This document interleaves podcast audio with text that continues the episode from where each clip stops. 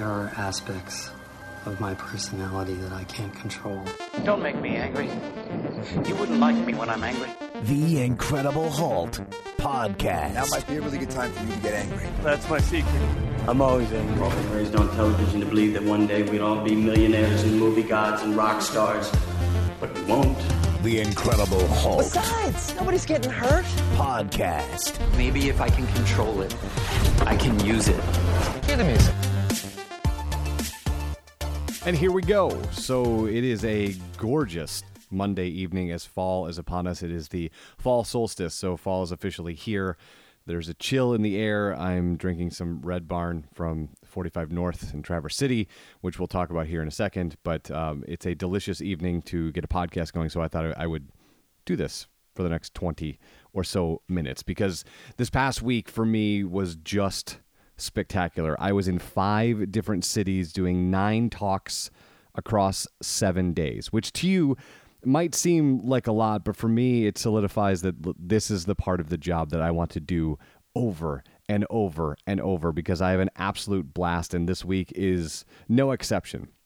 But that's not really what I want to talk to you about. Today, I want to talk to you about when you're doing these things, about finding the people and getting them in your life who make doing these things easier. And then at the end, I've got a, a bunch of questions that people have asked about how I make the presentations. And so, for those of you who are interested in the process of that, we'll do that at the end for a couple of minutes because I've had a number of people who have asked for the deck, which I'm more than happy to provide. And then uh, the immediate reaction is, "Cool. Um, how how did you how did you make this thing?" Right. So we'll do that towards the end, and and we'll start with Tuesday and sort of work our way around the past week. And so for Tuesday, it started for me at about four in the morning as I drove through the night across to Flint to start my first of three talks on that day. And as I'm driving through the dark, my phone dings as my wife gets up right around six o'clock, and I just get a text that shows up on my phone that says, Good luck with a heart.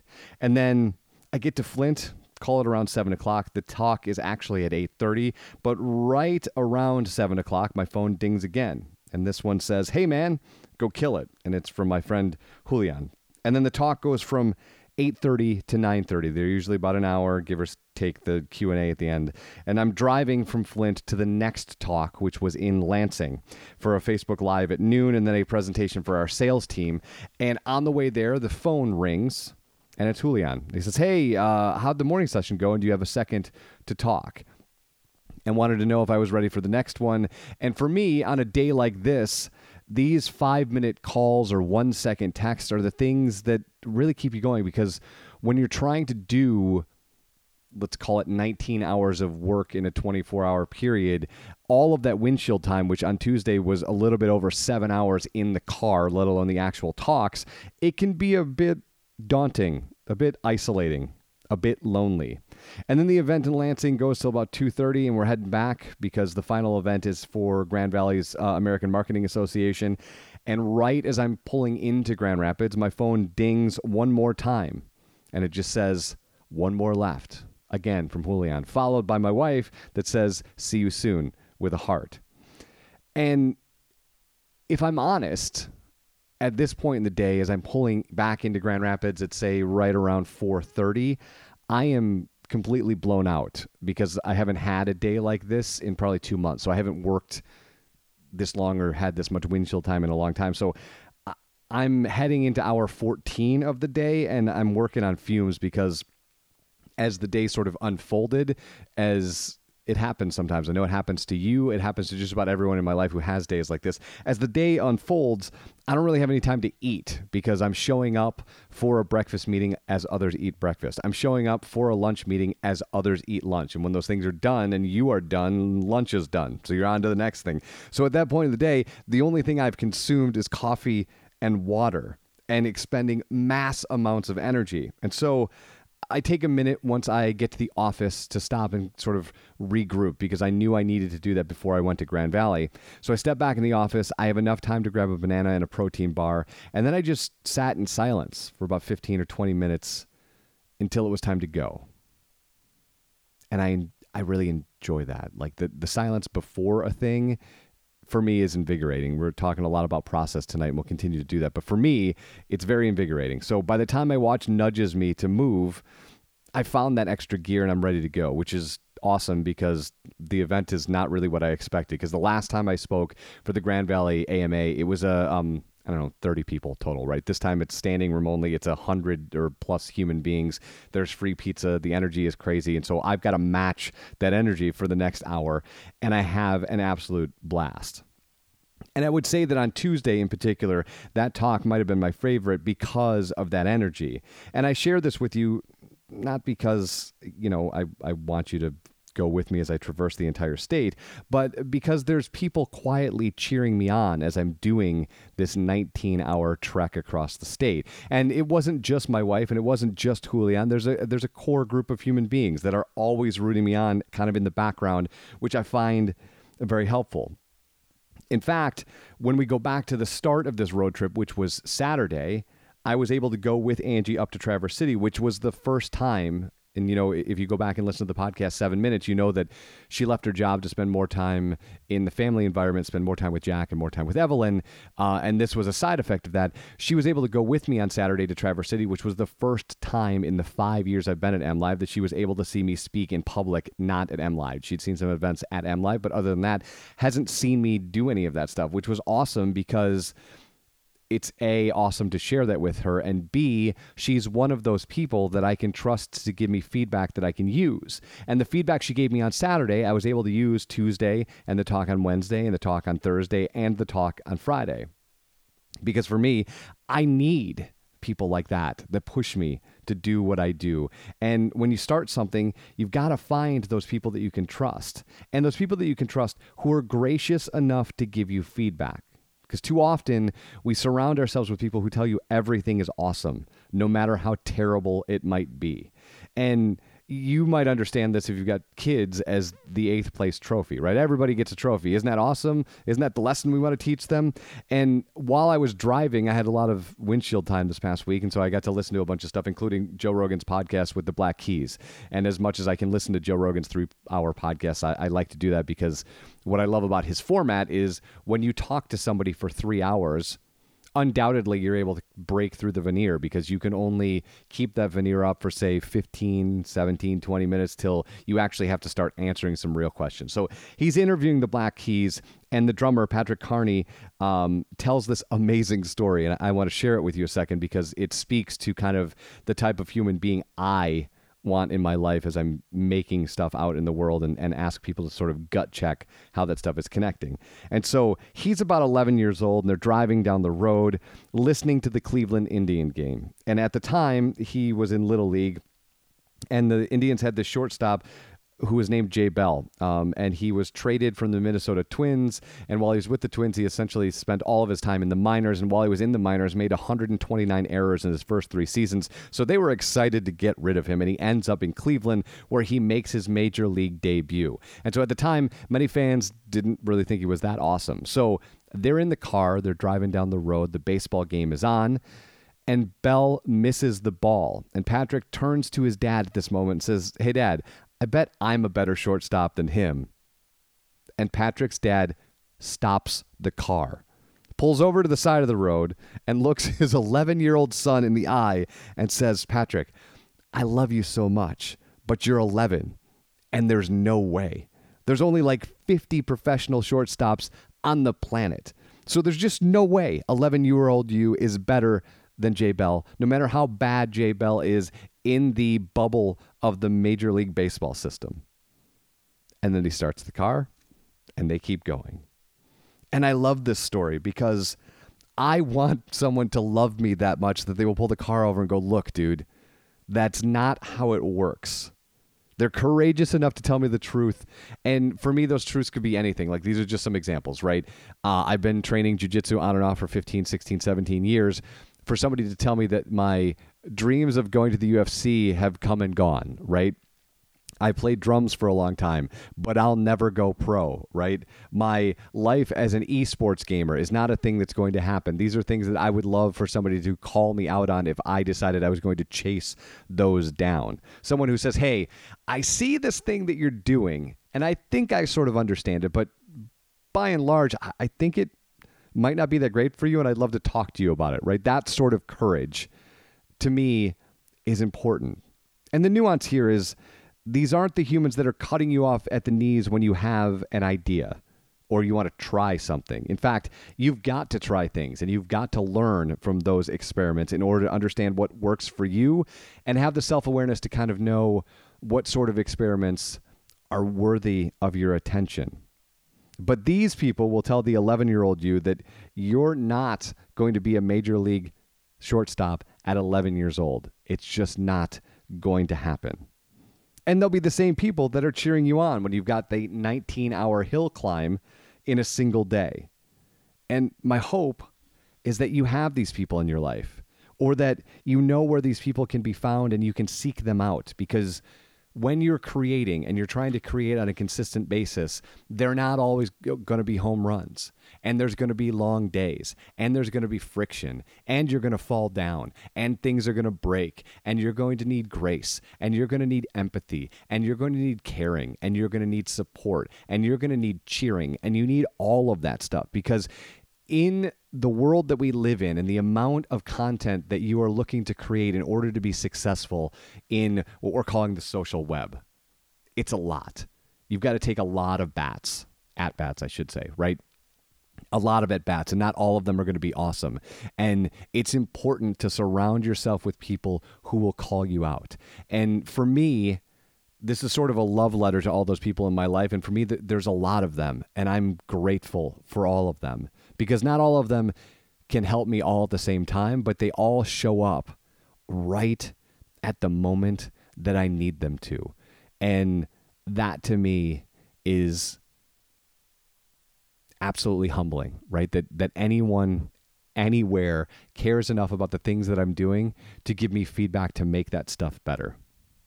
And so with that, I kind of want to go into process a little bit because, like I said, when you're talking that much and people are asking to look at the deck or see a particular slide or get more information on a thing that you said, they undoubtedly kind of lean into process. How did you make that? Why did you do that? What is the order by which you do that. And so, since I had a bunch of these questions, I, I wanted to deconstruct my process a little bit tonight um, as we talk about what I'm calling the best week ever, because it was an absolute blast. And, and I hope that at some point this fall, you have one of them, your very own pumpkin spice week. If you're into pumpkin spice, maybe that makes it the best week ever. I'm not real sure.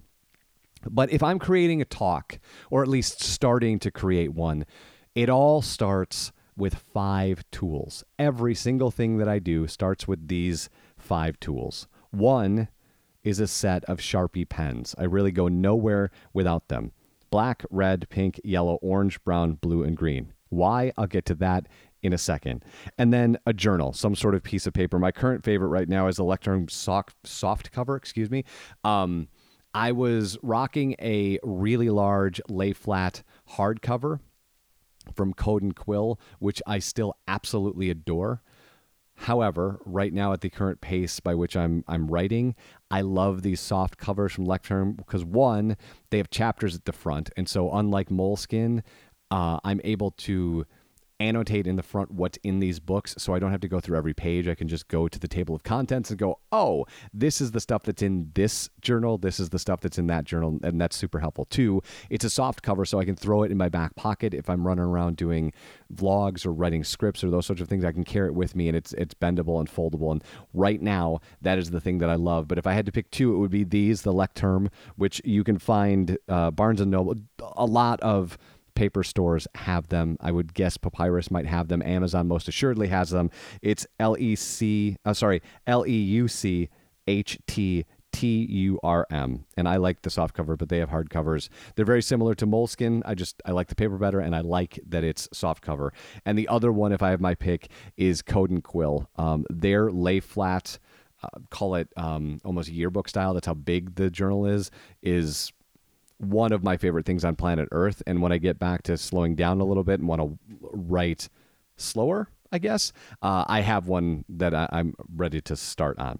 The next thing is PowerPoint. Every one of my presentations is in PowerPoint. And my friend Nick Baling once said to me when he uh, watched me make one of these, he said, You know, the thing about the way you use PowerPoint is you're like the last guy in the forest who still uses combat yo-yo, which I mean, if there's a better analogy on Earth, I don't know what it is. So for me, the combat yo-yo of the world is PowerPoint, but there's a specific reason that I build the decks in PowerPoint and I don't get too fancy with the platform. And that's for two reasons. One, I'm not always sure when I go someplace that they will have Wi Fi. So even though Prezi has a desktop version uh, and a bunch of other platforms like that have a desktop version, I'm not entirely sure that they're going to have Wi Fi.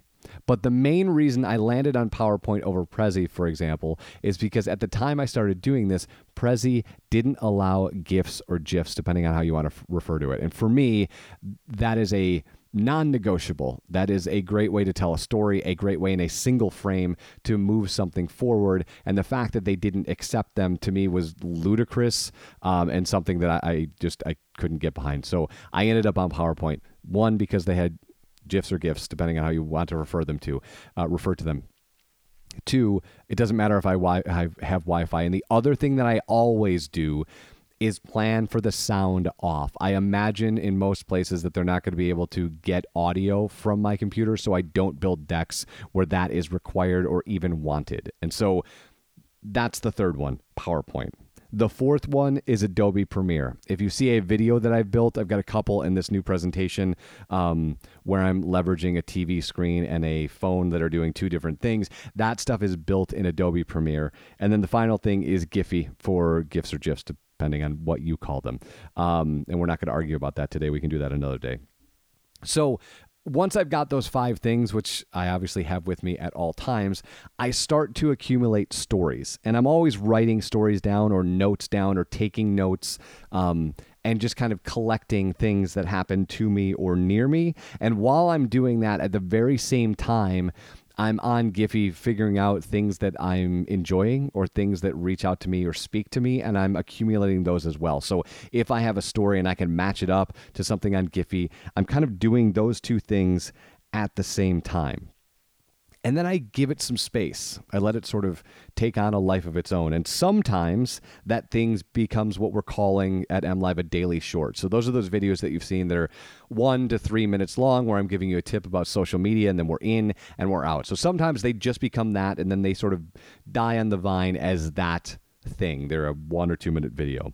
Sometimes it becomes a staff training, something internal that I'm going to share with our team. Sometimes it's garbage, and I don't throw garbage away. I just put it away and see if there's something I can Frankenstein out of it later. But it goes to the side, and then sometimes it becomes a talk. I look at it and go, "Oh, this is this is well over a half hour. This is this is a thing I have to do in a room. And once that happens, I start to dig into the flow on how I want it to go. So it's got its own voice. And again, I give it a little bit of space and I let it to congeal. Um, and then I start to identify all the video I'm going to need in order to tell this story. What do I need to make in order to hit home the point of story A and story B and point C? What video do I need to send that home? Because I want the entire hour that I'm doing, or 90 minutes, or 45 minutes, whatever I get, I want the entire thing to be images, GIFs, and video. Uh, and if it needs more context, that's where I lean into the video to tell more context. But I'm avoiding at all cost any text unless it's some sort of stat that I can shoot up real quick and shoot down and I'll share it with you later. But I'm not writing paragraphs. I'm writing one to two words a slide if I'm doing any of that stuff. But if I have my druthers, it's just images, videos, and GIFs. And then at this point, I start arranging the slides. And then while I'm arranging the slides, I'm writing along with it. And I'm doing that to check the flow of the stories. Does this make sense? Does this have a beginning, a middle, and an end? Does it have a crescendo that people will understand? Does it have an end that feels like an end, or is that just the last story? And if it's just the last story, how do I make it the end? And I write all of this stuff down long form with a pen or many pens, and I'll get into that in a second, because that is the single greatest weapon for me to memorize the talk. If you've seen me do any of these things, you know I don't have note cards. There are no notes inside the PowerPoint deck. It's all coming off of memory and I'm using the slides to trigger that memory. Now, why all the colors? Well, all the colors because when I'm sketching out a talk, I like to use the colors to either highlight something that I want to hit in a particular fashion, underline, sketch, doodle, all the things that coloring and drawing and sketching around my words do to help me memorize. So if I allow myself some creative freedom inside the journal to draw and doodle and change colors and sketch, it makes the memorization go by easier. So I find if I've got five or six or seven colors, that makes the process much easier to understand. And, and people will look at my notes and see the scrawlings of a madman. But for me,